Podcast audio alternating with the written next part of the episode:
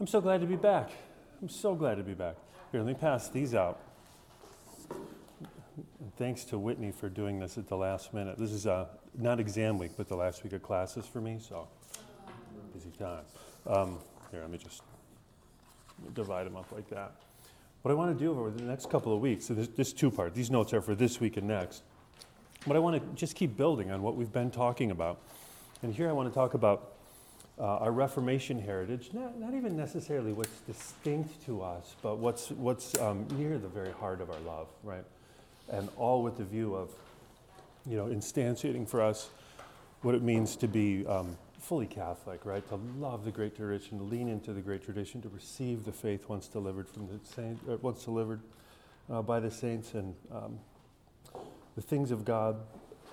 What I really want to get at here is what drives and what has at least driven historical Protestant evangelicalism. Mm. Love for Scripture, deep, deep, deep love for Scripture, but then set, and this is this is where modern evangelicalism gets slippery sometimes and shaky, set in a theological matrix, right?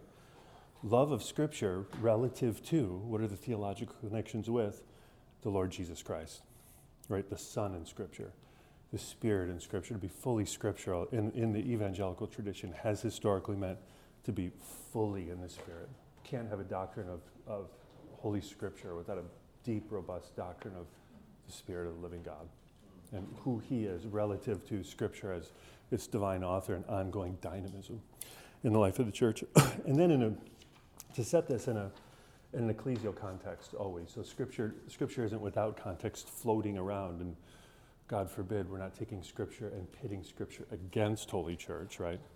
We're not doing anything like that, but we're setting Scripture in the context of the church as the church's book, right?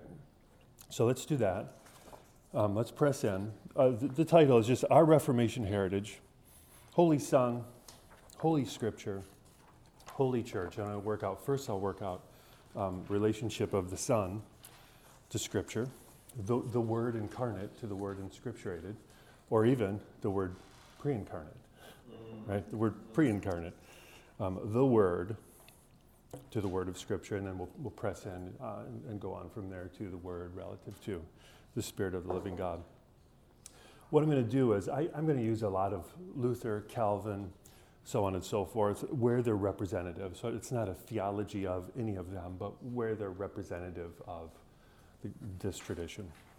So let me start right in the top the Word of God, who is the Son, and the Word of God, that is Holy Scripture. What I want to do here is work out what's the nature of the relationship and what's the differentiation.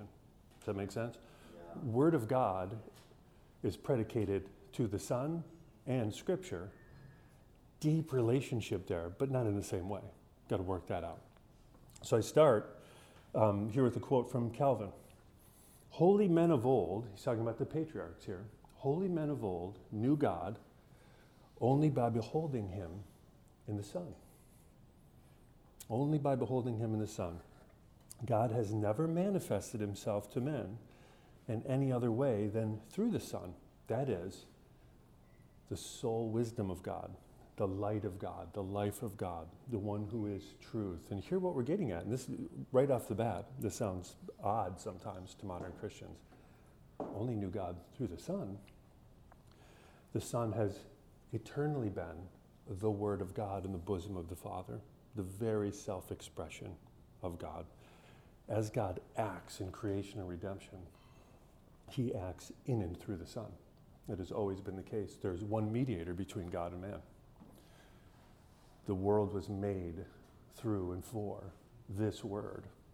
He didn't then go into semi retirement until the New Testament, right? But we see the word all the way through as the, as the, as the outgoing effulgence of God all the way through the Old Testament. The word that comes and is on the lips of the prophets, so on and so forth. We're talking about the incarnate, or the Son, right? The eternal Son with whom we always deal, who in the fullness of time born of a woman, born under the law. But what we're getting at here is God doesn't have um, different agendas and plans. The, the logic of the Older Testament or the logic of the way God relates to the patriarchs isn't different, doesn't have a different agenda, purpose, or end than he does for us. Or else what we'd be talking about is a God who's got personality dissociative disorder. Right? That's what we'd be talking about. Calvin's point is fantastic. God reveals himself, the triune God of the gospel, through the Son, through the Son, and always has, right? With progressive specificity and clarity. We're not talking about, um, you know, Moses being the first Trinitarian theologian or anything like that. But the word that Moses, with whom Moses has to do, is the Word. the Word. This is bedrock for Reformation, Reformational theology. It's just bedrock. The triune God of the gospel reveals himself to us and gives himself to us, right? Both of those, they go hand in hand. So God's not revealing himself um, as an object of our speculation or, you know, to, to prompt chin scratching or something like that. God reveals himself to us as he's giving himself to us in that act of, of bringing us into his life and mission. That's where God is known. It's basic to reformational theology. The triune God of the gospel reveals himself to us, gives himself to us in and through the Son, through the Son, because the Son alone mediates God to us. Here, don't, don't hear reductionistic, you know, Son apart from Father and Spirit, but hear the fullness of the triune God. The God who is Trinity acts triunely all the time. Always. That's, what he, that's who he is, and that's what he does. He acts triunely. Now, there's specificity within the ministries of the Father, Son, and Spirit. The, the, the Son is the, the, the ministry, the, the extension of the Father who, who, who mediates God to us. And also in the Son, because he himself is God right? One with the Father and the Spirit. So, you know, you think about John 10, for instance, Jesus talking to the Pharisees. I am the Good Shepherd, right? I am the Good Shepherd. My sheep hear my voice. They know me, right? Even more, they know me amidst all this cacophonous din of the world, all those competing voices, our own even, right? They know me and they follow me. You, however, the big, the big takeaway there for him in this sense, and this is huge in Johannine theology, the mark of the true son and of true sons and daughters, the word abides in them and has place in them, right? Um, I am the good shepherd. I speak, right? In this context, what's happening is it's manifesting that the word actually doesn't abide in you, right? The word doesn't abide in you. But what he's doing through the Son in the Son is, is punctuating and making known the voice of the Father. I and the Father are one. That's the big takeaway of John 10. I and the Father are one. To hear me is to hear my Father. Not another voice, not a different voice, but the very voice of my Father. Basic to Reformational theology. At the same time, this too is bedrock. When Scripture speaks, God speaks. Scripture is not the static, dead voice, but in the power of the Spirit, the living, dynamic voice of God. When Scripture speaks, God speaks. Luther would say something like um, to hear the voice is normative Christianity. Normative. That, that's what it means to be a child of God, to hear the voice. The, the, now the big question is where? Where does God give himself to be heard? Where does God speak? Or the Belgic Confession, great continental Reformed tradition. The preached word is the word. Same, the preached word is the word. You think how important that is. Luther once said, uh, when people are asking, what, what happened? what, what's happened here? Why is Europe convulsing? He said, well, you know, Philip Melanchthon and Nicholas Amsdorf and I, we sat in the pubs in Wittenberg and swilled beer, and the word did this. His point is, we preach the word, and God speaks, right? It's a movement, it's a deep movement of the preaching of the word, but rooted there, it's a deep, deep, deep conviction that Scripture is Word of God. And when mm. Scripture speaks, God speaks. That's just bedrock. And I give you this um, Book of Common Prayer, or the Catechism there, talks just like that. God speaks in the Bible. The Bible is God's Word, Word of God. Now, what I want to do for a few minutes is just uh, play out the connections here and the distinctions. So we're not conflating or we're not um, setting things in opposition to one another. When the Reformation says, solus Christus, right, Christ alone, at the same time, Reformational theology would say, sola scriptura, scripture alone, right? Christ alone, scripture alone. These aren't mutually exclusive, so you want to be really careful. And this is a mistake that's often made. Solus Christus and sola scriptura are, are heard or perceived or practiced as sola, right? Sola, or solo, I'm sorry, solo scriptura. The Bible alone um, as a stand in for the Spirit of God, as a stand in for the church, right? Bible against church. Or you want to be real careful here, some neo Orthodox type of movements, Christ alone with a diminished view of Holy Scripture. Mm-hmm. Bad news. Both together. These are not mutually exclusive, they're not, they're not in competition. Mm-hmm. Together, right? To have a high view of Scripture, an Orthodox view of Scripture is to have an Orthodox view of Jesus Christ mm-hmm. to have a low view of Scripture diminishes and demeans and runs right in the face of the Lordship of Jesus Christ. They go together. They're not the same. The Bible isn't God. We want to work that out. But there's, there's no such thing as holding forth and exalting Jesus Christ with a diminished view of Scripture. It's to diminish the Lord. This begs a few questions. Let's talk about this.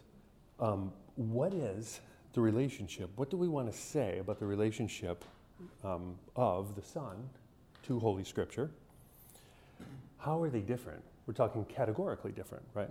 Um, Holy Scripture is a book. It's the book, the Biblos, but it's a book. The Word, who will be incarnate, we're talking about the living God, right? Categorically different. Categorically different. Scripture is not possessed of divine attributes like eternality. There was a time when Scripture was not. We wouldn't say that about the Word, right? Arius has. We wouldn't. And, uh, and make sure you get this too. There will be a time when Scripture is not. It's sacramental and provisional. That's to speak scripturally about Scripture. We won't, in the, in the, in the, in the world without end, be doing studies on 1 Corinthians anymore. But the Word of God endures forever. The Word of God endures forever.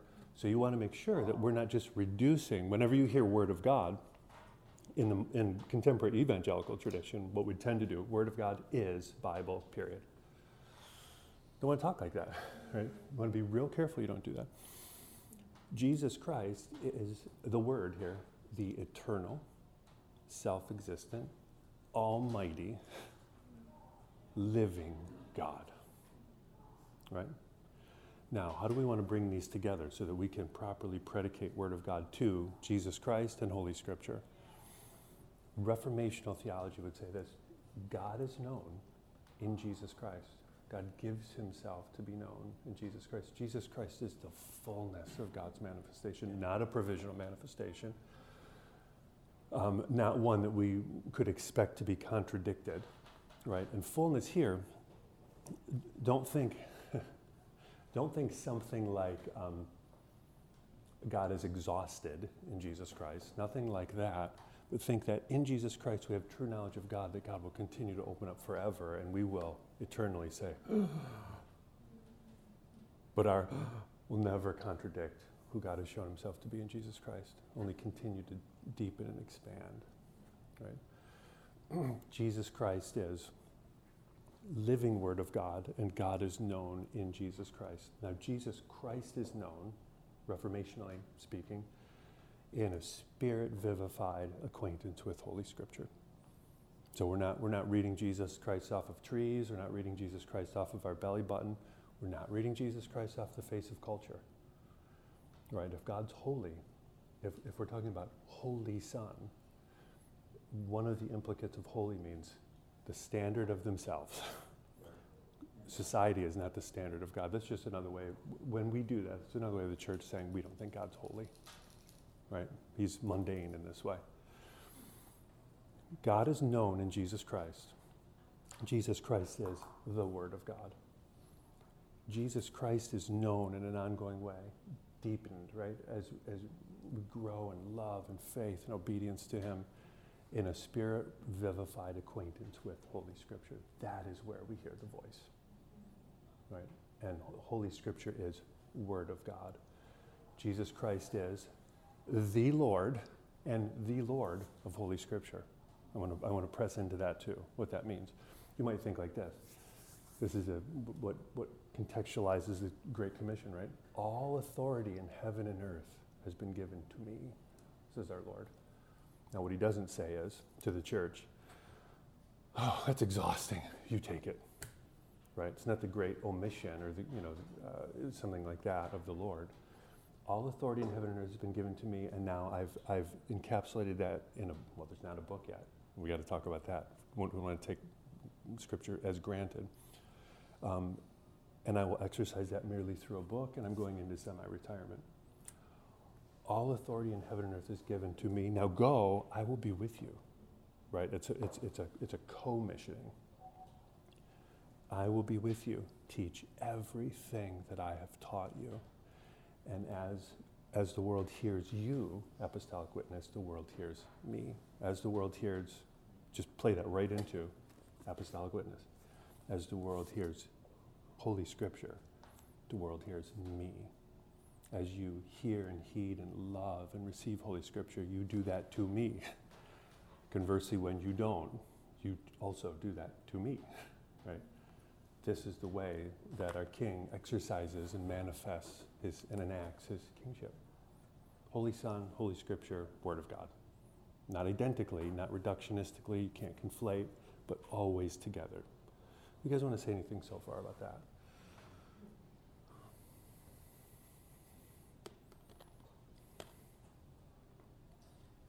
Deacon John, can you say just a little bit more about, I think it all struck us, uh, there will be a time when scripture is not. Yeah.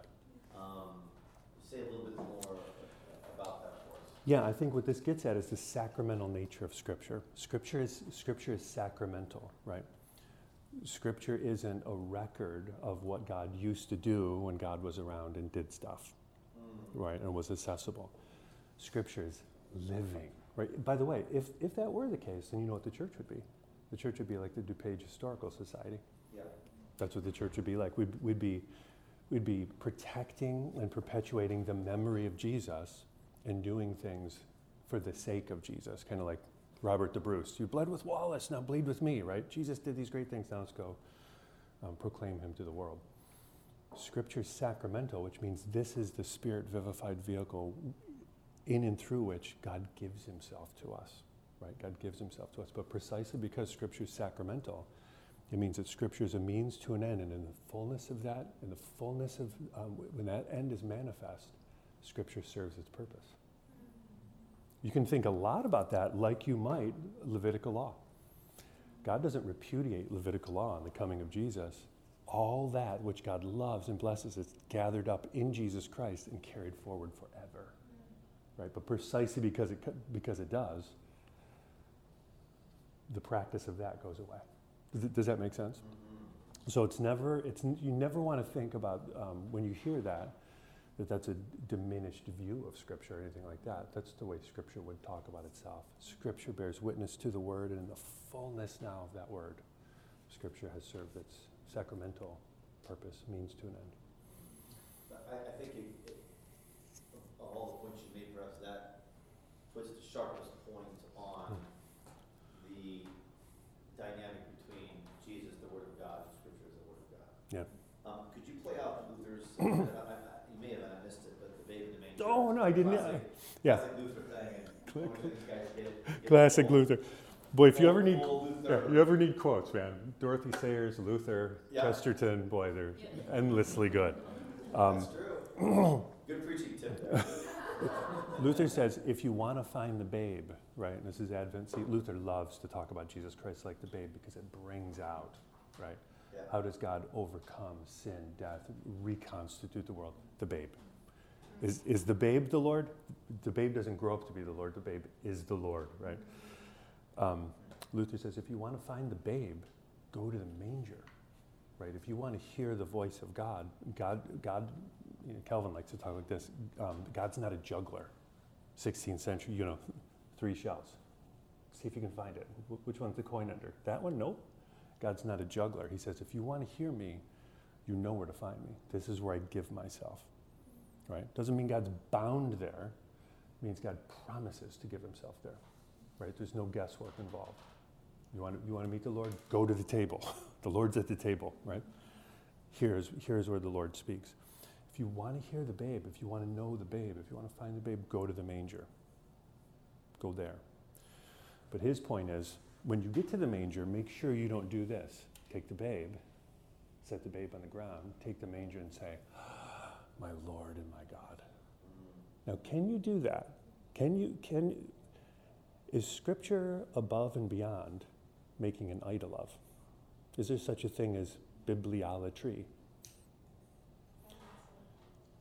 Might we say something like, anytime you take a God, a, a means, a God-given means, and make it an end in itself, when it's, in, it's a means to another end, you've denatured the thing. Right? You're mistreating it.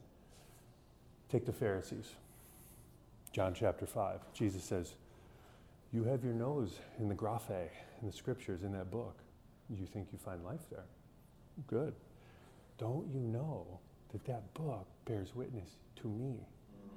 How is it that your relationship with the book makes it such that you miss me when the book bears witness to me? You've mishandled the book. Does that make sense? So Luther's now Luther loves scripture, right? I want to make real sure you're not hearing Lovia scripture, not at all. Scripture is the vehicle of the, of the self-bestowal of God. Holy, holy, holy scripture. Scripture's God intended end is our acquaintance with the living triune God of the gospel. Um, if I can push in, something I want to do now is I want to talk about um, how Scripture is necessary for knowing God. At the same time, I want to make sure that even in, our thinking about Scripture, punctuating where we've been, that we don't take Scripture as granted. If you've ever read John Behr's Mystery of Christ, I think it's chapter two, he talks a lot about that. It's easy for us to do, right? We have Scripture. Scripture's always been. How did Abraham know God? How did Noah know God? No. How, how have the patriarchs come to know God? What is the connection between how we come to know God relative to Scripture? What's God doing? Does that make sense? Or will? I think it will.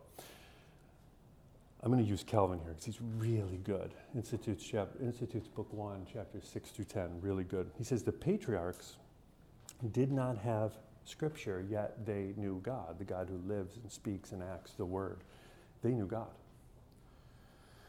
After them, when inscripturation occurs, Scripture is essential for us. Knowing God is essential to the life of the church, right? We uh, not only love Scripture, we need Scripture. We Need Scripture. The Word of God, one of the points he wants to make, Word of God here, Word of God, who is God, is necessarily prior to Scripture in terms of chronology.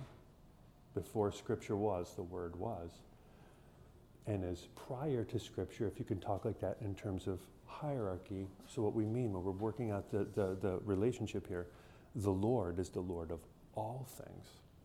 All authority in heaven and earth is given to me. I exercise it through Scripture, but I, I don't delegate my lordship. I don't delegate my godhood.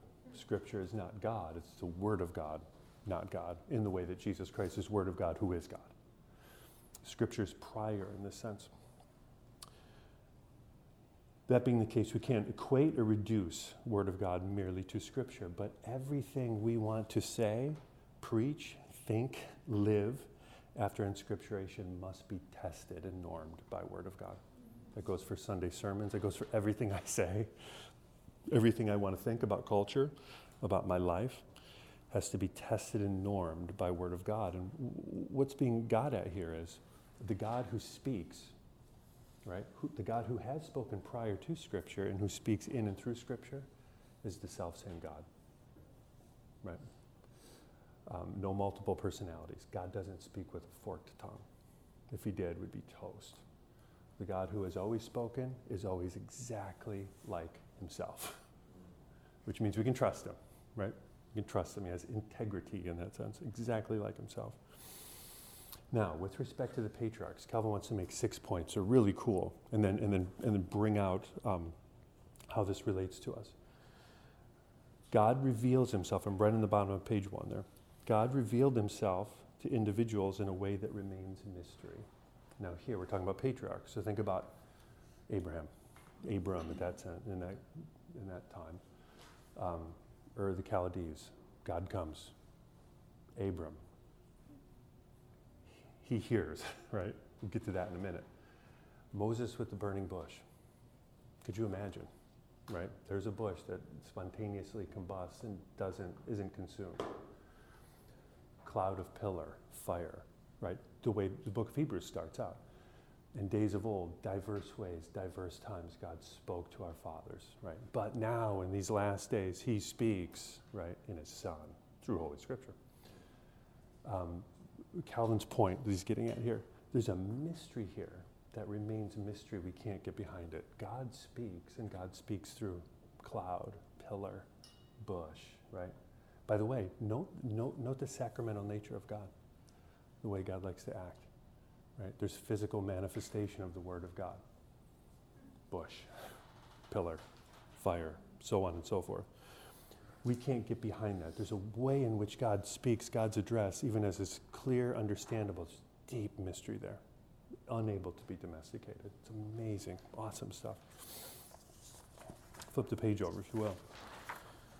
The truth of God, in all these, we're talking about the patriarchs for now. The truth of God was engraved upon their hearts. Calvin, Calvin's point is when God speaks and he speaks to us, he seizes us. He, he, he apprehends us right, engraved upon their hearts. Um, this is, this is distinct from, you know, ephemeral insights we, we might get, flitting notions, eureka's, and then it's gone. What was I thinking five minutes ago?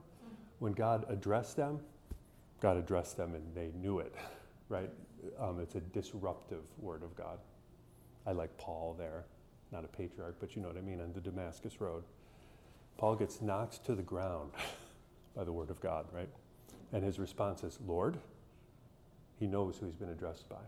There's a self authentication going on there. They were, the patriarchs, convinced of the truth. In their being apprehended by God and addressed by God, the, ap- the, the address of God carries within it efficacy, militancy, even, legitimacy, veracity. What they weren't doing is looking around and saying, Now, how can I prove this? On what other grounds might I prove this? Think about our sermon last week, Zechariah. Right? How would I know this is true or something like that? And Gabriel says, Now you have to be quiet for nine months because you didn't believe me. Um, Post Enlightenment people are, it's second nature to us that we think we can, in any way we want, willy nilly, um, d- prescribe the conditions of God's legitimacy. Bad news. Bad news. They weren't doing that. They were seized, apprehended, and convinced of the truth of God. Think about that. Noah, go build an ark in a place that doesn't rain much. And it won't take, a, it's not a weekend job, it's a long obedience in the same direction. Do you think he was convinced by the word of God? Right? Ab- uh, Abram, leave, you know, leave, leave your stuff and follow me to a place that I won't yet reveal to you, to a promise that I will not give you a timetable on. And um, through the means of that look really implausible to you. You're old and your wife is old, right? And Abraham says, okay. He was convinced, right? Convinced. They understood the meaning of God's revelation. We'll get to that a little bit later when we talk about the clarity of Scripture, the perspicuity of Scripture. Big for Reformational theology. Um, no, Moses didn't walk away from the burning bush and saying, What does that all mean? That was weird. What does it mean? Oh, well, who knows, right? Could have been last night's dinner, could have been all kinds of stuff. I'm not sure what it was or what it meant. He, he heard the Lord, he was convinced of the Lord, and he knew what the Lord said, right? There's a clarity, right? A, and a reverberation to Word of God, an address of God here. It's not mystical, right? Um, in the sense that it's subcognate or transcognate, right? It's not mind emptying, it's actually mind sharpening and conviction sharpening. It's that.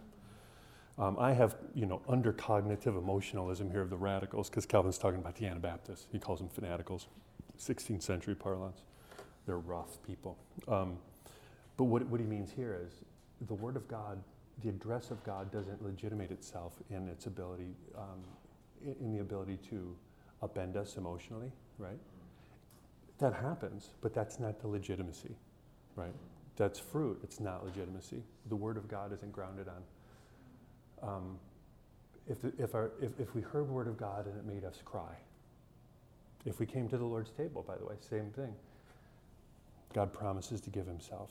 We don't have to walk away and say, Did I feel that? Maybe, hopefully, maybe not. That's not the ground. That's not the ground. Does that make sense? Not the ground. That's not the way we legitimize anything. We legitimize it on the character and the promise of God. It's so, so important when we think about this. You know, is God at work in my life? We can do that in, a, in my ministry. You know, you can do that. Um, and there's a, there's, there's, a, there's a way in which you can do this right, but you want to be really careful that you're not saying, well, you know, is, is the church growing? maybe it is, maybe it's shrinking. I'm a missionary in hard ground. Have I seen tons of fruit? If, if the answer is no, we've sowed in tears and sweat, um, and we haven't seen that fruit, that doesn't mean God's not working. God's working because He promises to. Does it make sense? They knew God to be the origin and author of this revelation, that this was a word by God, from God. All of that they knew in the address of God. They're not looking for other conditions to ground this. That's Calvin's big point. And for us, and in time, this is committed to Holy Scripture, right? So now, now we have Abraham, Noah, the Exodus, the word of the Lord that comes to Ezekiel, Daniel, Isaiah, so on and so forth, committed to Scripture. Now, Calvin's big point here is he says every time Scripture is unleashed in the church, every time Scripture is preached, every time Scripture is read um, faithfully, the Spirit illumines and vivifies Holy Scripture so as to acquaint us with the living God, the living truth, who is the truth of God, Jesus Christ. And that acquaintance yields certainty of Him and of His truth as it um, includes us in the truth. Right? We're not just observing, we're not, we're, not specta- we're not spectators of the truth, and we're not at distance kind of scratching our chins and trying to deconstruct the truth. Moderns love to do that um, and domesticate the truth, deliberate endlessly about the truth, the truth actually seizes us and includes us in the truth, in the very life and mission of God. It's the way Scripture, by the way, we participate in the mind of Christ. We're participants in the mind of Christ. What's happening is we're being brought up into the very life of God so that we're sharing in Jesus Christ knowledge of his Father and the communion of the Spirit. I'm jumping, I know, but this is what Calvin says. When we, when we use rightly Scripture in the life of the church, everything we've said here is true for us and not be true for us. And then we can bank on it ministerially, right? When, when, you, when you preach, in other words, when you teach, you don't have to spend 45 minutes caveating why you want to use Holy Scripture.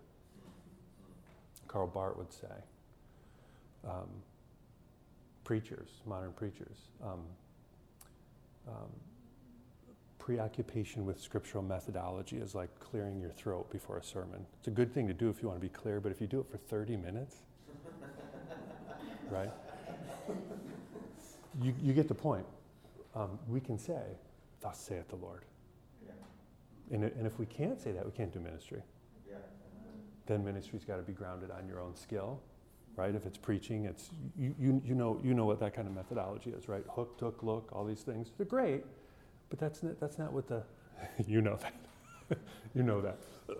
that's not where the, where the efficacy of preaching comes from. Not at all. You want to you want to um, fortify skills, but that's not that's not the ground of ministry at all. It's not the ground of preaching. It's not the ground of the church's exercise for ministry. I think Calvin's awesome here. This is a quote from my beloved doctor father, in fact. He says, right in the middle of page two Scripture unfailingly accomplishes that for which it is given. What is the end for which Scripture is given? Got to know that if it's sacramental. Without fail, as often as Scripture is read, I would put preached there, heard. The Father will send the promised Spirit, and the Son will loom before us to seize and save and sustain us. And in this sense, then Scripture doesn't fail with respect to its purpose, an ever renewed encounter with the living Jesus Christ. That's, that's why Scripture is given to us.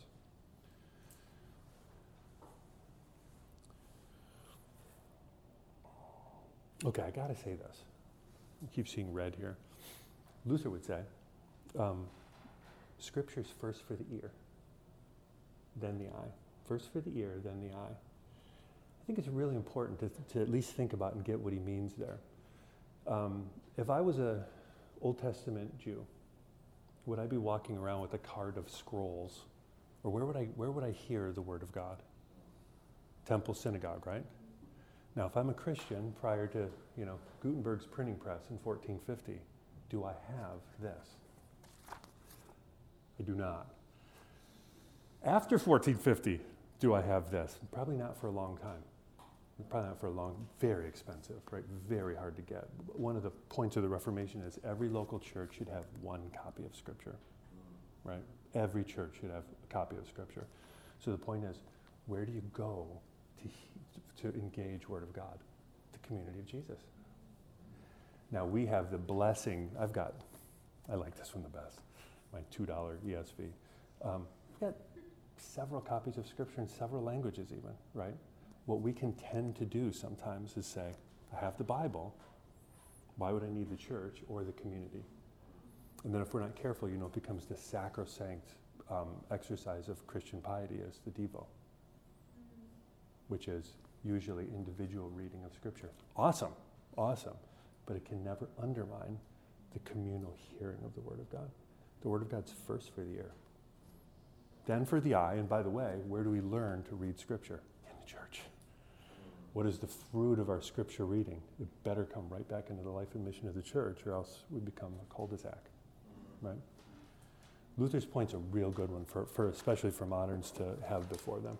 Scripture's for the ear first. Speaking, of John, for the 16th, 17th century, 18th century Anglican, that is how you learn Scripture. And Cranmer's, uh, Cranmer's desire, of course, was to take seven off of the monastic practice, reduce them to two, morning and evening, have them in the village church, where, where most of agrarian England lived, and create habit in the members of that village to go in the morning, hear the scriptures read, have a copy with you, so Yeah. you had your, your morning devotions together, and then to finish the day with the scriptures read, so you had your, your, evening time of the Bible together, um, and thereby to learn it. And you would hear, there's an article from Archbishop of Canterbury, early 20th century, he said, even then, even now in the early 20th century, this is how I learned my Bible. Hearing. Um, was, was he was given that, that, that process of, of hearing before they could actually see. So it's really worked out very concretely in our own great tradition. Fascinating. It's, fan- it's fantastic. Yeah. So, so fantastic. And that means engaging Scripture is essentially, necessarily, a corporate exercise. Yeah. It's a communal, communal exercise. The Bible's for the church. It's the church's, church's book. Um, point one here, way back, right, a few minutes ago, we're talking about the, the mystery. Point one, Calvin would say, is inoperable today in that, in that um, we don't have to look around for where God speaks. We know where God speaks. He's promised us He speaks here. Now, what this doesn't mean is, this, you know, John Wesley used to say, God can speak however He wants. He, he, he uses the illustration God can speak through a dead dog if He wants. His point is, he's walking through the streets of London. He sees a dog that got hit by a carriage, and he says, Life is short and tenuous. I better repent and believe the gospel, right? He says, God actually addressed me in that way. It's not that God can't, right? Scripture doesn't handcuff God, but it says that this is where God promises to speak. There's, there's, no, there's no guesswork there. There's no guesswork there. So, in that sense, there's, there's not mystery, not diverse times and diverse ways as normative, Calvin says. That's not normative. Um, and I want to hit on this last point. I'll hit on it again, this last sentence here. I'll hit on it again. But this doesn't deny, for Calvin, certainly for the Reformational tradition, that the God who visits us in the person of the mediator is known immediately in Scripture and not inferred from Scripture. This is what I, this is what I mean. This is what he means by that. We don't infer God from Scripture.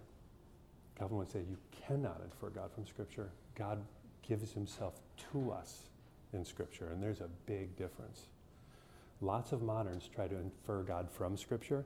This is what they're saying Scripture is the mediator of God, and God doesn't speak and act.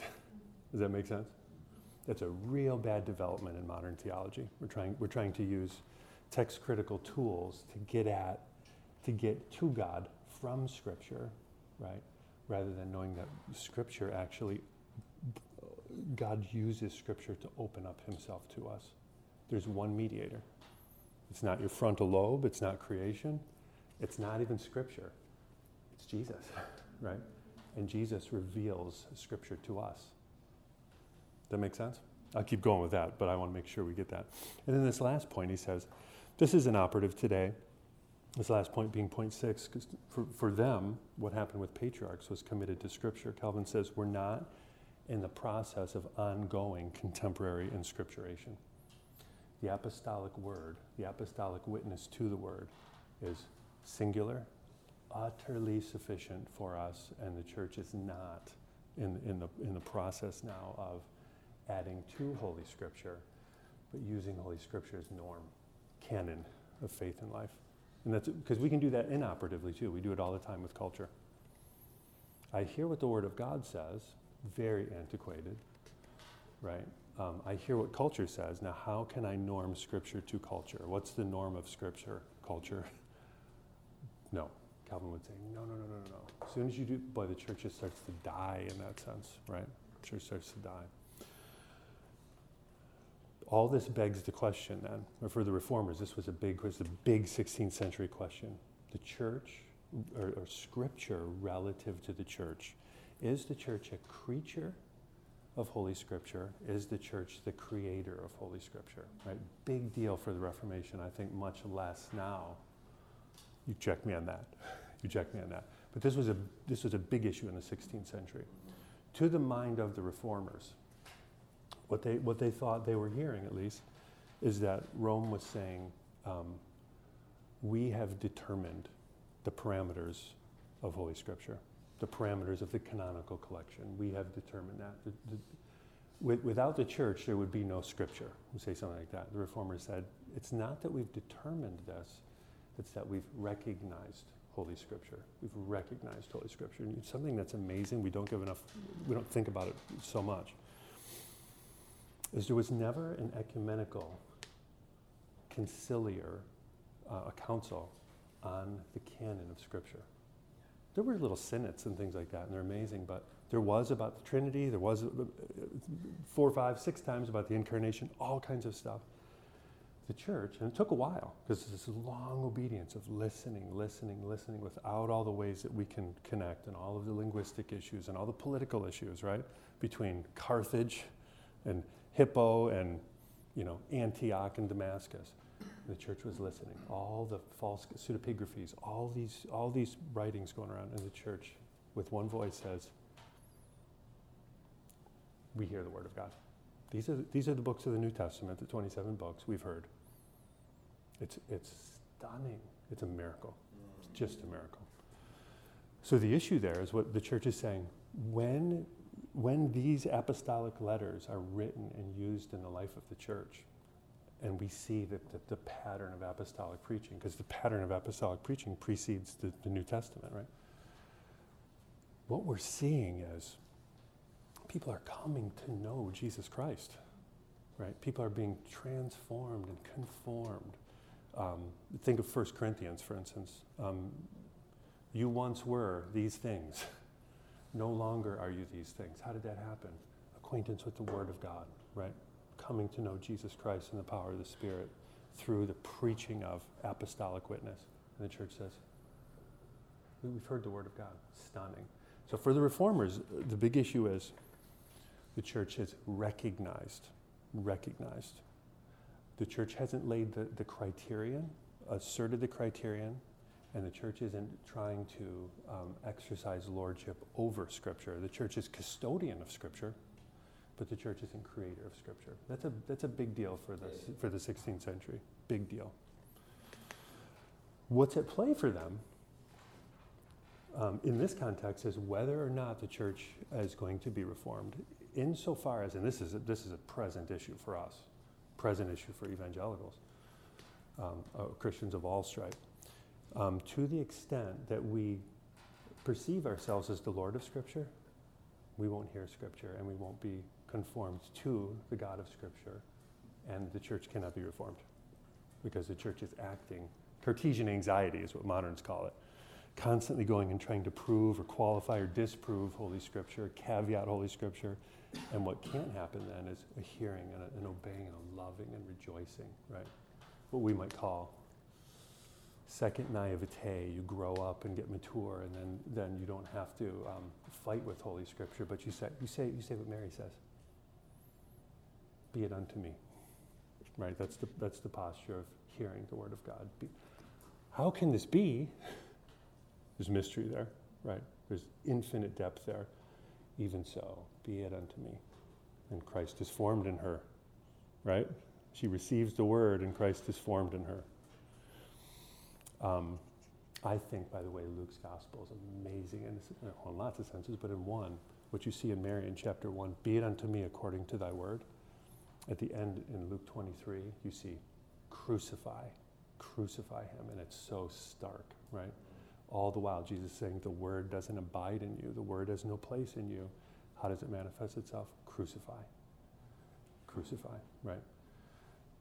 The reformers would say, um, we can dress that up if we, we, we, want to. We can try to take the sharp edges off that, but there's really only two ultimately responses to God it's the bent knee or the brandished fist. Sometimes this looks very, it, it wears lots of masks, right? Um, but, but it's that. Bonhoeffer famously, he says, uh, there's only two responses to, an, to being encountered by God in Jesus Christ. Um, we crucify him, he, we kill him, or he kills us to bring us to new life. We're crucified with him and raised to new life, or we do, or we do holy violence. And for us, it would look like holy violence in terms of constantly trying to rename, qualify, dismiss, relegate, marginalize the Lordship of Jesus Christ. That would look like an act of violence against God. So that's a big deal. Let me ask you guys this, though. I'm right in the bottom of this page. Um, do you do you think, or, or, or, could you perceive ways in which moderns, modern Christians of all sort of all stripes, again, um, I'm most familiar with um, the Western tradition and the evangelical tradition. Do we say we recognize Holy Scripture, but in the back door try to determine Holy Scripture? Could you see any ways in which we might do that?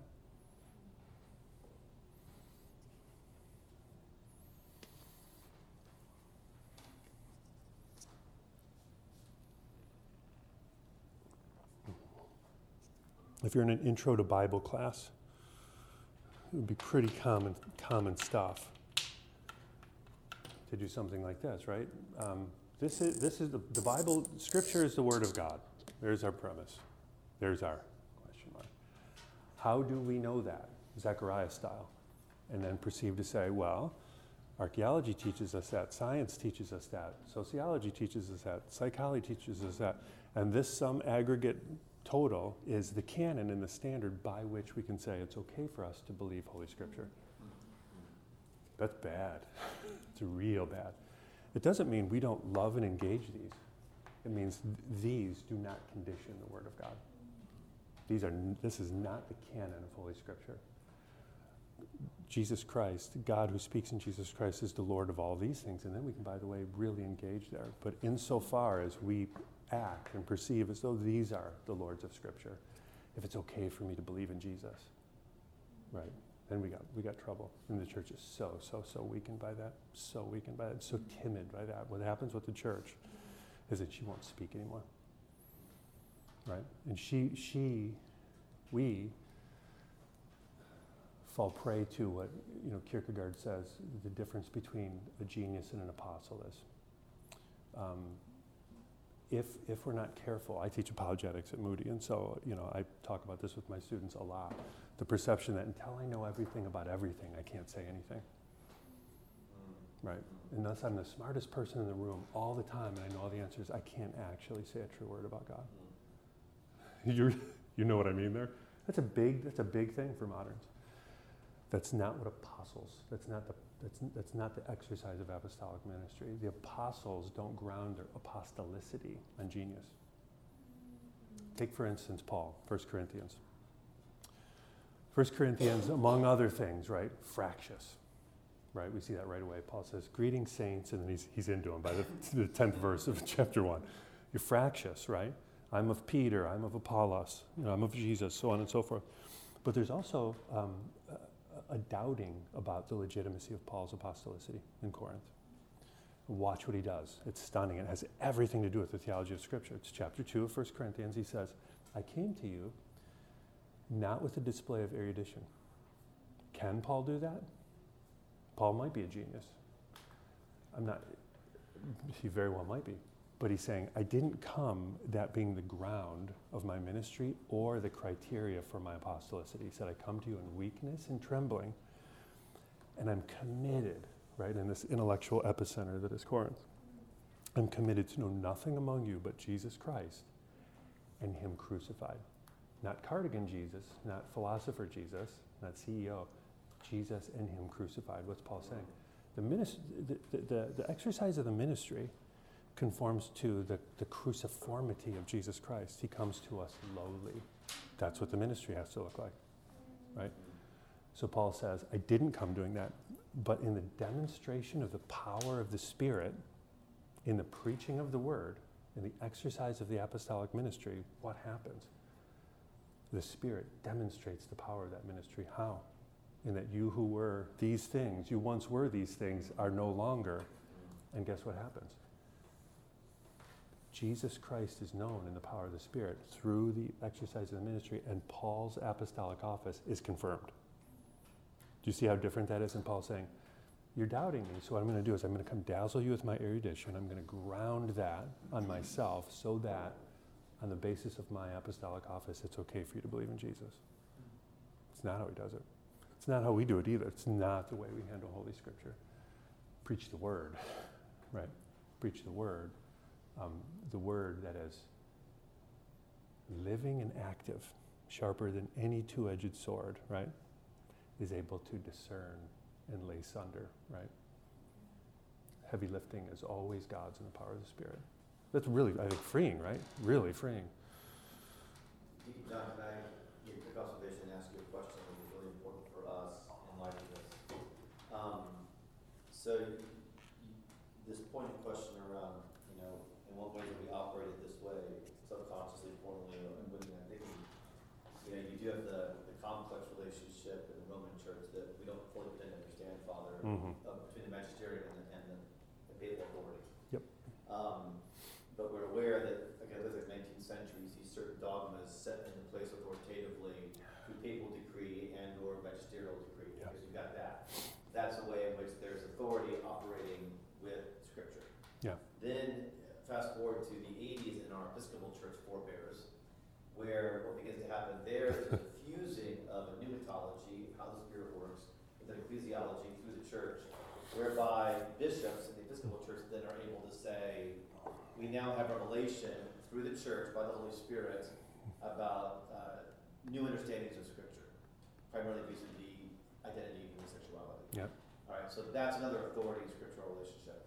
Now, fast forward to our current day, where my, my quick observation would be the way this is happening in Protestant evangelicalism is you, you have especially uh, megachurch pastors, highly influential pastors, primarily, who are you know, even more atomized with, like you can almost watch a greater atomization happen Mhm. from magisterium, not that atomized, to uh, Episcopal bishops, atomized, not as atomized, to now basically anybody that's got a significant following and a profound, you know. A blog. Blogging influence who say, you know what, by conscience, Yep.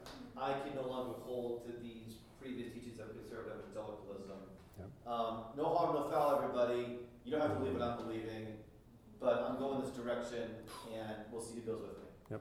Um, so I want to see kind of this sort of a very simplistic evolution going on.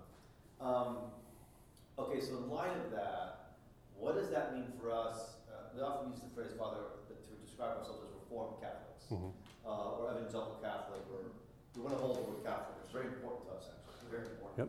So as Reformed Catholics, John, how do we, how do we then understand the relationship of the authority of the church, Yeah. the authority of Scripture? Yeah.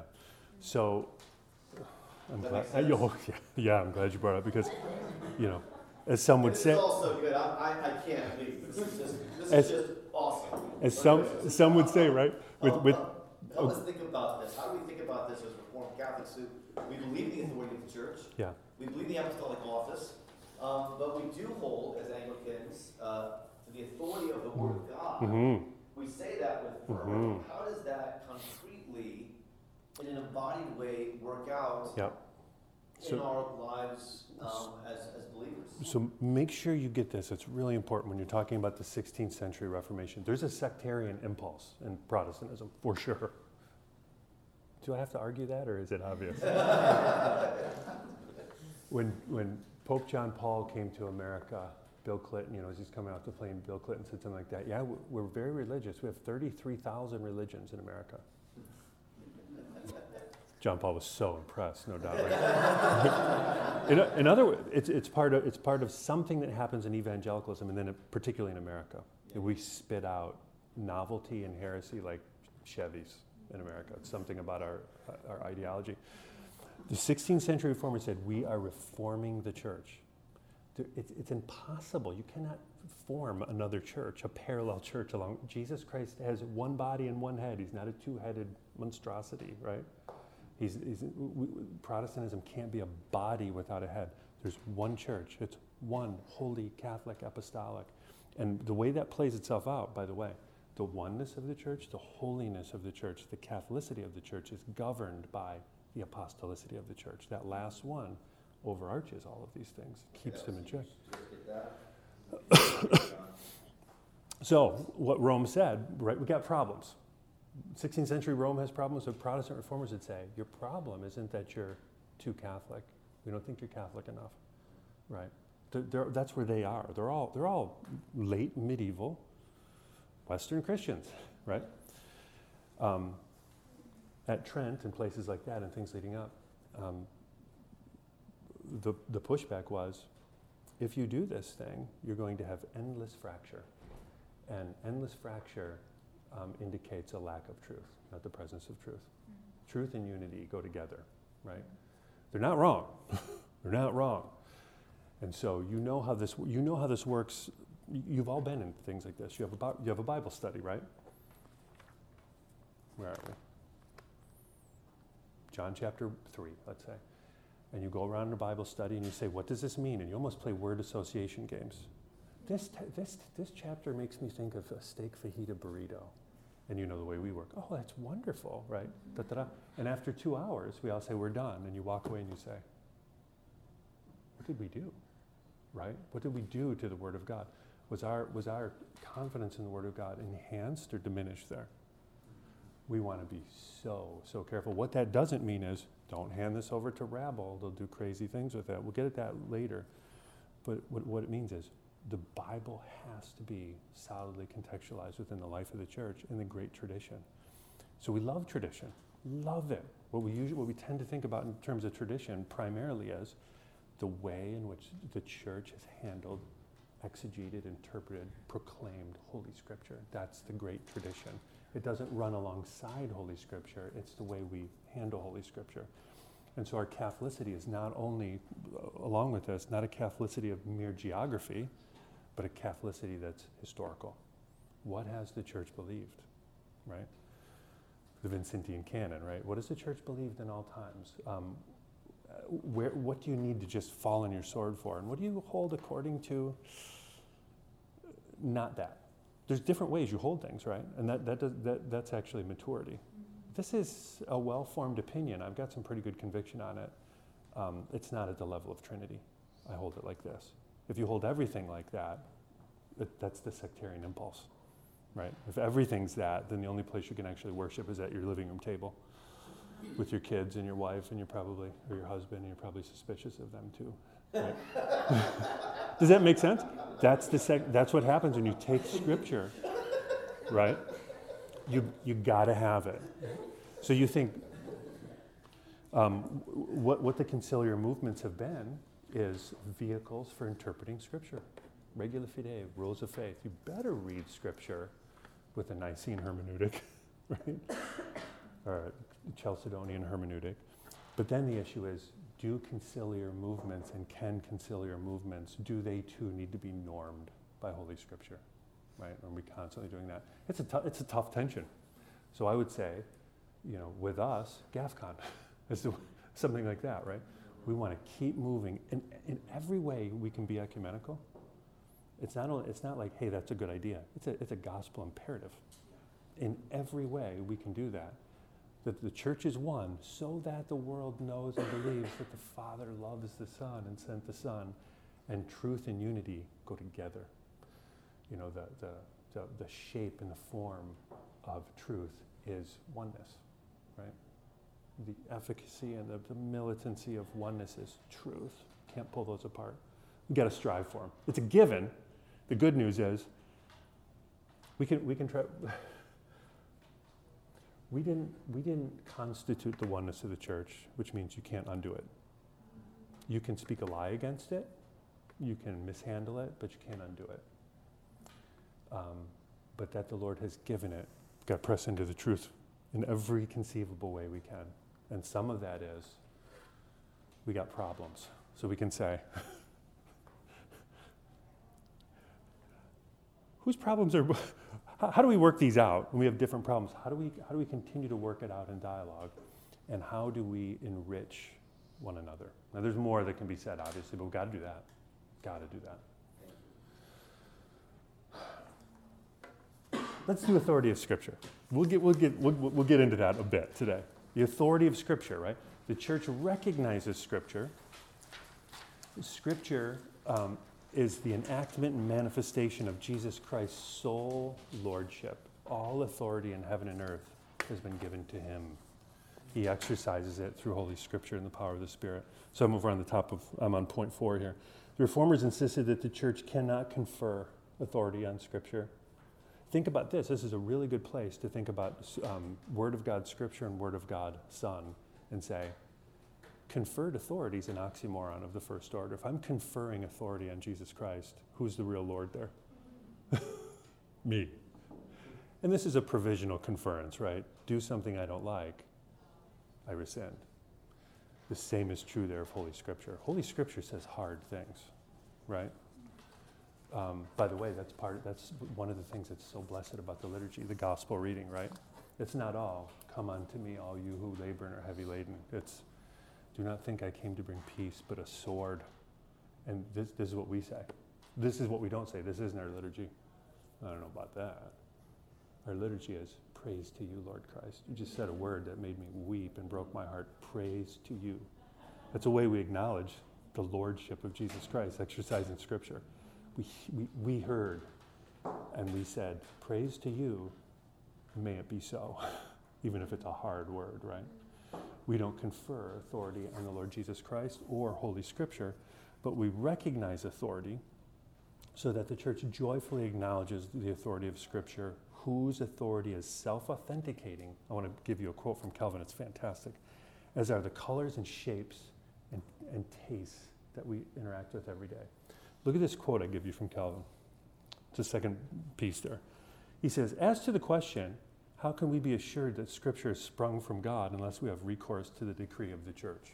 Calvin's not doing Scripture against church, right? He's saying Scripture, the, the, the necessary and natural native context of, of Scripture is the church, but the church isn't the Lord of Scripture. He says, It's as if someone asks, Whence will we learn to distinguish light from darkness, white from black, sweet from bitter?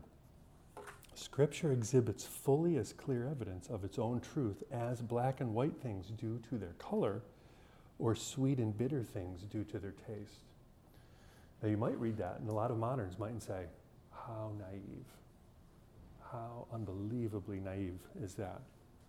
Calvin, what he's saying is this, and it's true of the Lord Jesus Christ. So he's drawing parallels here between what it means to worship and obey the Word incarnate and obey the Word inscripturated. You cannot sit at a distance and deliberate about the Word of God, right? And, and provide conditions of your own self selection and come to a knowledge of God. You can only know this in faith and discipleship, in hearing, right? Jesus says to the Pharisees, John 7, if you want to know if my word is from the Father, obey me, follow me. You'll know in following. And that's really important, even when you think about questions that Jesus gets asked, right? Tell us about the kingdom. And then Jesus says, Well, 10 virgins. Like, what? It's because you can't delineate these things, you know, point one, point two, point three.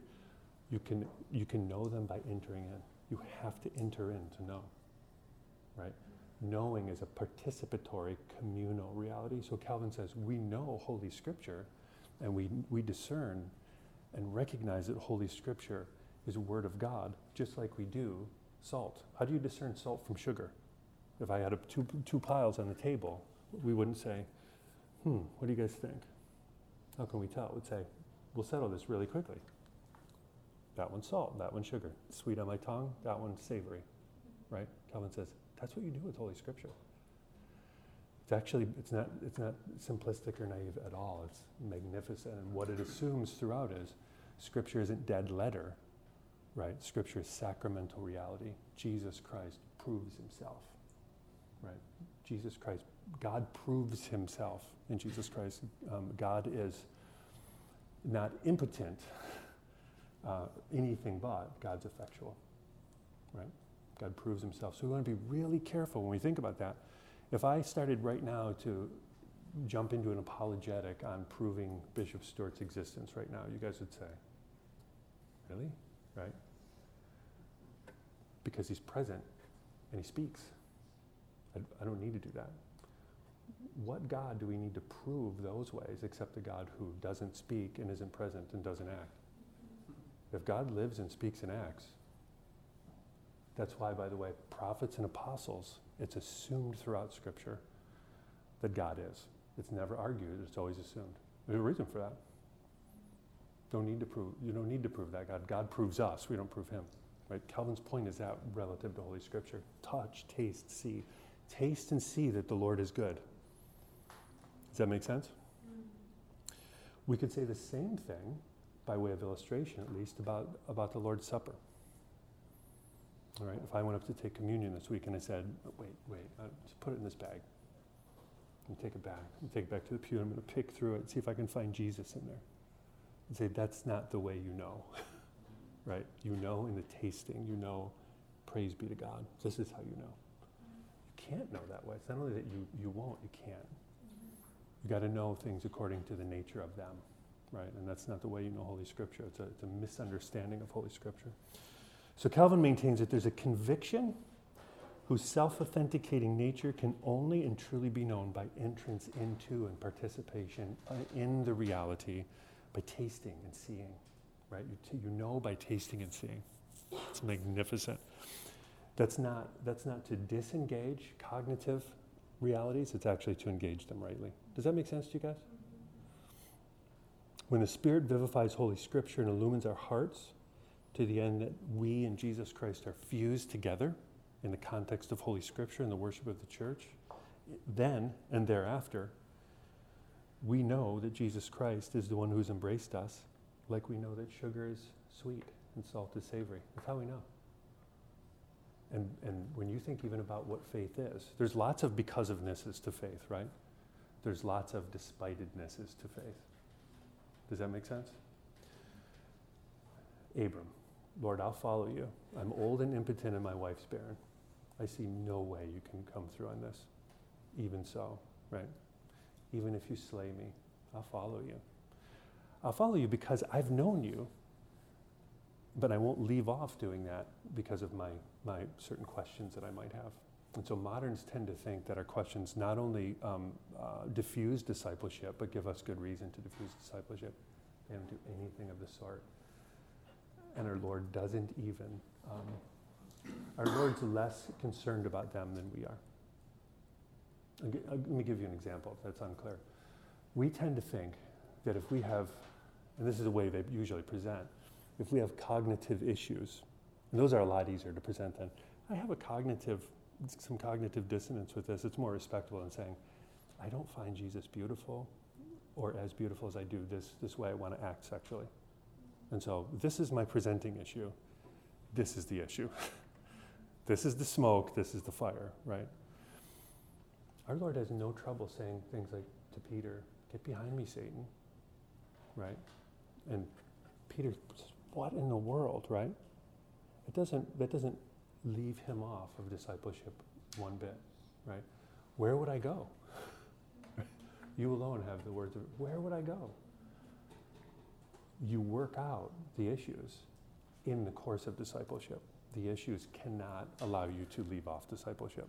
You don't go back home and start navel gazing and chin scratching and come to a conclusion and say, oh, I'll work this out now, I'll be a disciple. You work them out by entering in. Right? The same is true of Holy Scripture. According to Calvin, according to the Reformers, Scripture authenticates itself in that through Scripture we're brought to faith in the Lord who speaks in Scripture and he authenticates himself. I think that's so important theologically. Um, the, the order of our experience might, might prompt us to think something different, but the order of the theological order, which really tells us about our experience, tells us something quite different. In other words, to our experience, especially if you're a, an adult convert, like I am, young adult convert, you might think, well, I read a bunch of books, I had a bunch of conversations, and then I decided, all my questions got answered, and I decided to follow Jesus. But what really happens, you come, you come to know Jesus, and then in the knowing of Jesus, the apostolic word you heard that brings knowledge of Jesus to you, you say, Yes and amen. Be it unto me according to your word. Jesus acts sacramentally through Scripture, and being acquainted with Jesus, we say yes to that faithful witness about him. It's not vice versa. Our experience might tell us it is, but that's not the case. So, you know, I have students um, that do youth ministry and say, you know, for second graders, I had a student that just talked to me about this the other day. For second graders, they give them all Bibles, sign their names, and give them to them, and how wonderful, right? And then she was saying, and then for the next week, we tell these kids all the reasons that the Bible's true. Good enough, that's fine at one level. But I said, do they, do they ever ask? How many of them ask? She said, Gosh, they never ask. I said, What if you just proclaimed and used Scripture under the conviction that Scripture was true. And then if some of those things come up, you address them as they come up. But what if you just use Scripture as the Word of God? Because those little souls who know Jesus, you know what they're going to say? Word of God, please. You don't have to do that. You actually don't help. You hinder, you hurt there. You don't have to do that. If there's an issue, a, singular issue or a specific issue with regard to discipleship, you handle it there. But I don't think we need to nervously we'd be so nervous with our handling of the Word of God. Does that make sense? That's Calvin's point. John, do you have a name for that? For the, really, we're talking about epistemology yeah. ways. Is there a phrase that you use for an epistemology of how you're describing? Yes. No, no. You could call you could call it um, like cataphatic um, epistemology. It's, it, it's, it's, epistemological realism, is what it is. And, and in a nutshell, it means this you know things according to the nature. You, you go about knowing things determined by the nature of the thing you seek to know. That's what we mean. So, for instance, I'm a geologist, Chad's a psychologist. I've got a rock formation in my office. I'm looking, I'm looking at it, I've got it under a microscope. Chad comes to me and says, Man, you've been working hard let me take your rock formation, I'll take it back to my office, I'll put it on the couch, and I'll say, Tell me about your family of origin and some of the shaping events of your life.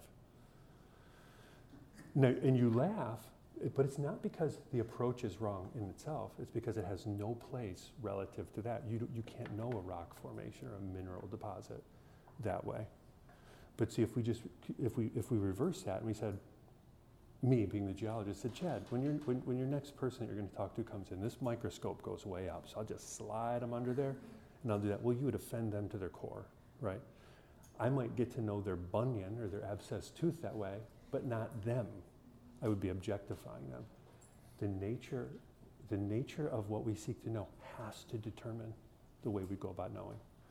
So when we're talking about the God who lives and speaks and acts and gives himself to us sacramentally in, in, in, the, in, in the inscriptured word and the tangible, touchable words of the sacramental life of the church, we have to, we have to be apprised of what we're talking about so that we can go about doing that the right way. Same, same idea, right? I wouldn't say, give me the bread in a baggie. I'm going to take it back to the lab and see if I can find Jesus' DNA in there. That's not the way you go about that. And you can, you can never conclude on something like that. You have to know a different way. So there are different ways of knowing relative to what we seek to know. So Deacon John, there's a way in which this kind of self, self-authenticating epistemology, um, it's a very humbling reality, because in other words, I, I have to, I really have to then give up control of my, my hope to somehow be able to define salt or define sugar. Um, because, because, and, and to list all the attributes, I'm, I'm thinking about, as I taught on male and female, Ah. studying Genesis again, and I had this aha, that of course, they didn't need a list of what made woman woman or man man. Man saw woman, woman saw man. Yep. They were not yet covered. It was epistemologically self-evident, it was self-authenticating. Yeah. This is woman, this is man, this is, salt, this is, Yeah. you know, I just, but, but instead, we're now in a, a modern, post-modern epistemology that actually takes control over all these things and actually exacts control. And it's those who have the greatest control, the greatest lists of attributes, whatever it might be, Yeah, yeah. perhaps can actually tell you what this is, Yep. as opposed to the humility of saying, it'll tell you what it is. Um, salt will tell you what salt is. Yes. Male will tell you what male is. The word will tell you what the word is. Jesus will tell you who he is ultimately. Is that Yeah, it's awesome. Fair. It's, it's, it's, so? And this, this epistemology that Chad's captured, I'm just struck at. It humbles us to engage this kind of epistemology. I mean, it doesn't really have much room for for the thing other than the thing itself. You know, it, it, but the public is perspicuity. Yeah, Um, yeah, yeah. There's a perspicuity element to this, right? Yeah, Yep. And temptation of, even in the social scientific realm, of the expert being over the thing. Yep. We are determining the Yep. parameters, we determine how we measure it, Yep. and, how- yeah, there is that, that hubris that finds itself intermixed in determining it. So, so you go into the social scientific realm, in the realm of, say, the soft sciences in the university. You know, the university's eating itself because uh, uh, there's, a, there's a lot of people that are doing naturalism, and that has dominated the university. But now there's social constructionism, right? Or Yeah. there's biological essentialism and psychological essentialism, and they cannot be reconciled. And so what you have is a bunch of professors that can't work with one another, and we get polarized like crazy. Um, but the issue is, you know, we can say, and by the way, science, awesome, right? Psychology, awesome. These are forms of creaturely wisdom, but they're beholden to the Word of God. They're beholden to the Word of God. They're not substitute for the Word of God. So what you find, you know, say for instance, you're seeing this right now. Um, I love psychology. I don't like a therapeutic culture. When people start to get dicey on, on the gospel, what they usually tend to do is go to psychology as a substitute for theology, a substitute for gospel proclamation, right? That's, that's a huge problem. That's another gospel, another Lord, another vision of the kingdom. And the, the, the, the assumption, at least, is there are multiple ways to um, import meaning to life, and they're authoritative, but none of, none of them are. They only actually are good for us when they're not authoritative.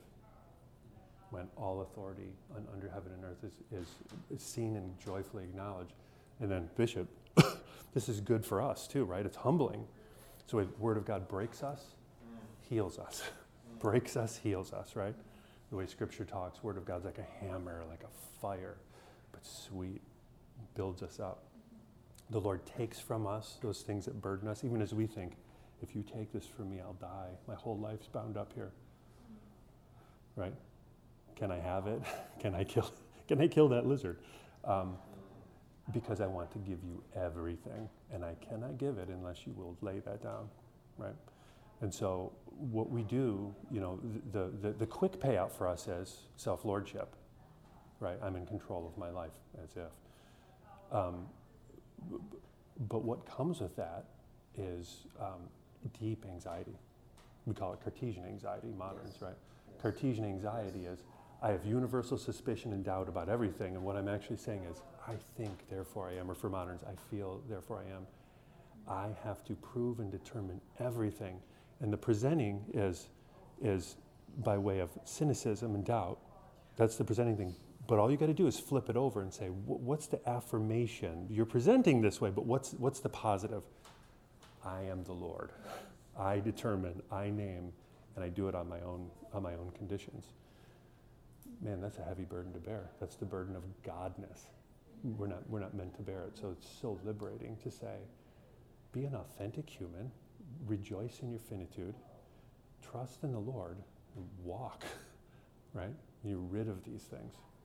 Um, that's one of the reasons that students are imploding in universities right now. Anxiety's never been higher. It's because that's the, that's the operating assumption and condition is self lordship. We don't call it that, but that's what it is. Um, that's an unlivable proposition. Can't actually, we can't, we certainly can't flourish. We can barely live like that.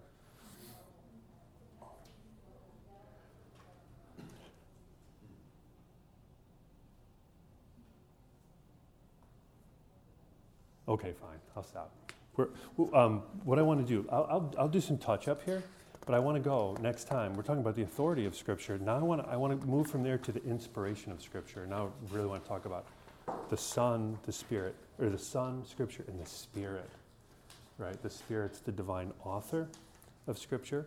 By the way, this doesn't override the, the, the true, authentic humanness. Right? Scripture, by the way, is fully divine and fully human.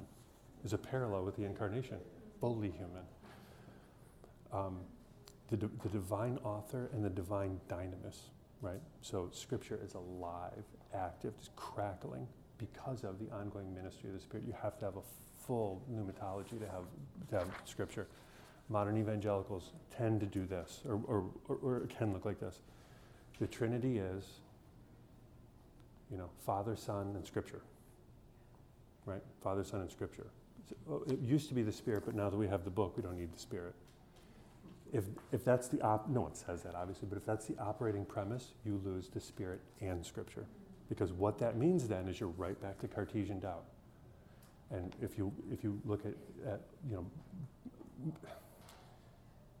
conservative, all those, it's so freighted with baggage, I know, but you know what I mean. Um, evangelicalism for the last hundred years, it's the battle for the Bible, right?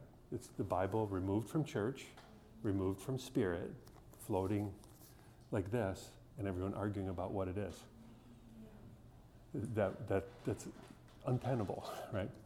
The Bible in the church, in the power of the Spirit, um, the sacrament of Jesus Christ. Right? That's reformational theology, at least.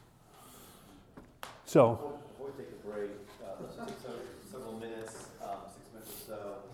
Uh, I'd like to now have you guys do just some immediate, I know you want to ponder this more because we just received a very rich teaching.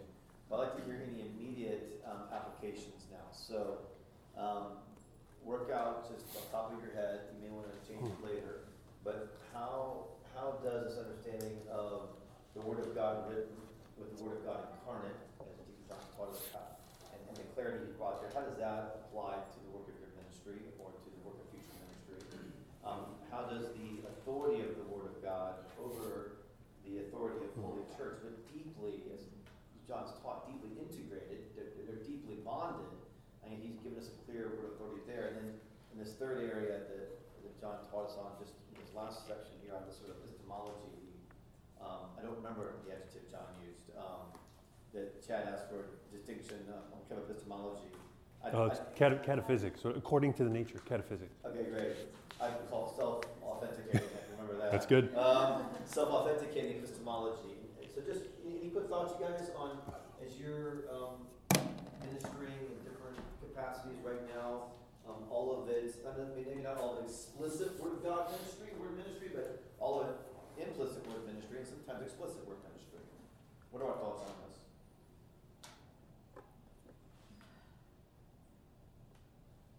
I was just thinking a lot about how the authority of church with authority of scripture just changes so much of the perspective of missiology today. And um, so, what does missiology look like if you can't understand scripture only on your own?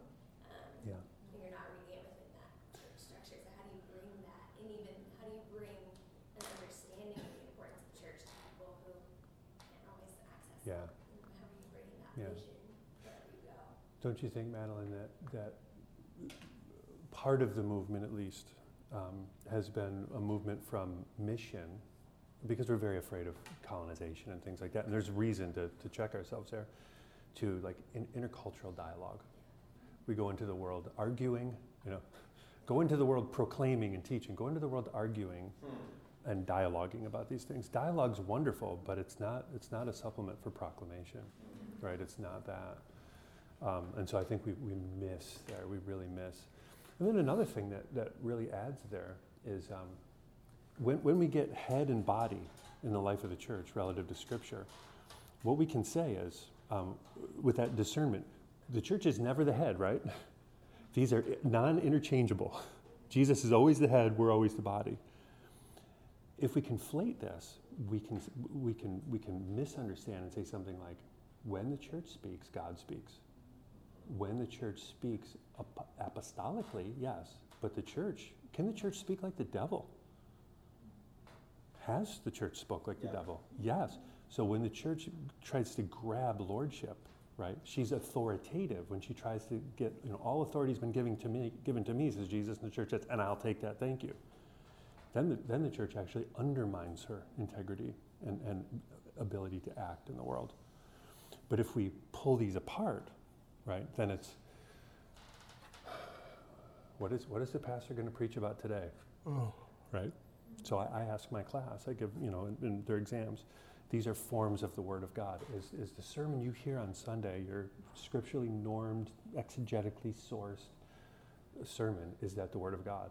And at first blush, about 60 or 70% of them say no. Then we should go golfing, right? But we're coming to we're coming to genuflect and hear the word of God, right? And so there's a whole theology there, even in terms of what does it look like to hear the word of God, to come hungry, and say, Lord, speak, I hear. You know? Other thoughts from you guys? I had a friend who, really well-meaning Christian guy, but Yeah. he had this position that the, the critical, critical position um, was the most Christian stance to take because it was the most humble position. Um, and at the time, I was, I was like, no, that's not right. But I didn't have like language to Yeah. say like, no, that's not, that's not right. But uh, sort of casting it this way, where the the affirmative position is actually the most filled with humility Yeah. because it's not, Yeah. you know, you're not trying to list out these reasons why something is true or not. Mhm. You're not trying to apo- like, Mhm. you know, apologize or use apologetics. Like either, either way, there's no there's no work involved Mhm. in just affirming what is Mhm. gospel truth. Yeah, I mean, there's all kinds of ways that we, we do apologetics, but not to ground the truth. Apologetics don't ground the truth. They augment and punctuate the truth, but they never do that. But I think you're right. So, you know, we, we have trouble saying, like, how could I ever say where we have a clear word of God? And that's often the issue, isn't it? Scripture says more than we want Scripture to say. It's not usually that the problem is if Scripture would just speak here. For us, usually the, the issue is Scripture's spoken and I don't think I want to say that, right? But it's not humble to say, like, how could I say that? The, the issue is, if the Lord says it, how can you not? Yeah. Like, how could you not say that? Mm. Right. There's an interesting leap of faith involved in, in the work of ministry then. Um, I mean, it, it's a leap of faith, it's, it is a willingness to abandon control in ministry. um, In, in terms of how we minister the word of God. Does it have intrinsic power to convert? Does it have intrinsic power to disciple? Does it have intrinsic power to grow? Um, and if I'm not sure that it does, Mm-hmm. I'm gonna, I'm gonna church plant very differently, I'm gonna Mhm. Bible say very differently, I'm gonna evangelize very differently. That if I actually have come to an utter abandonment that the Word of God incarnate and the sacramental Hmm. ministered in the written Word of God has all the power attributed to it, Mhm. um, I'm gonna do things very differently. If I have an epistemology that, that the Word of God self, authenticates, I'm gonna give the Word of God actually with greater abandon and less concern as to how it might be received. Mm. Don't you think, Bishop, that um, that plays into what we tend to think in terms of relevancy? We're always talking about how, how, can, the, how can the church be relevant in the world? And so I think really what we're doing is we're talking about the creation, now fallen, and the new creation and the new humanity, the church.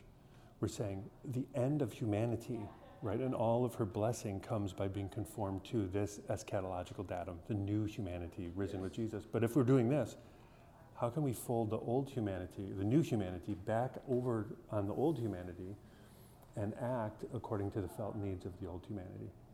Then what we're act- that's you know my doctor father would say the grand counter miracle, right? Wine back into water. The church the church turns wine back into water, um, and and when when we do that often, um, we we tr- rel- relevance means to to lighten a load, to disburden. That's what relevant means. We tend to think what it means is let's see what's trending and do that. But if the church does that, the, the, world's sick to death of itself. Like, so are we, right? You don't need more of yourself in that way. Um, I think the church is just where the church is authentically the church, and I think you're seeing that. And you know, you think about denominations that grow in America and those that are just rich but dying.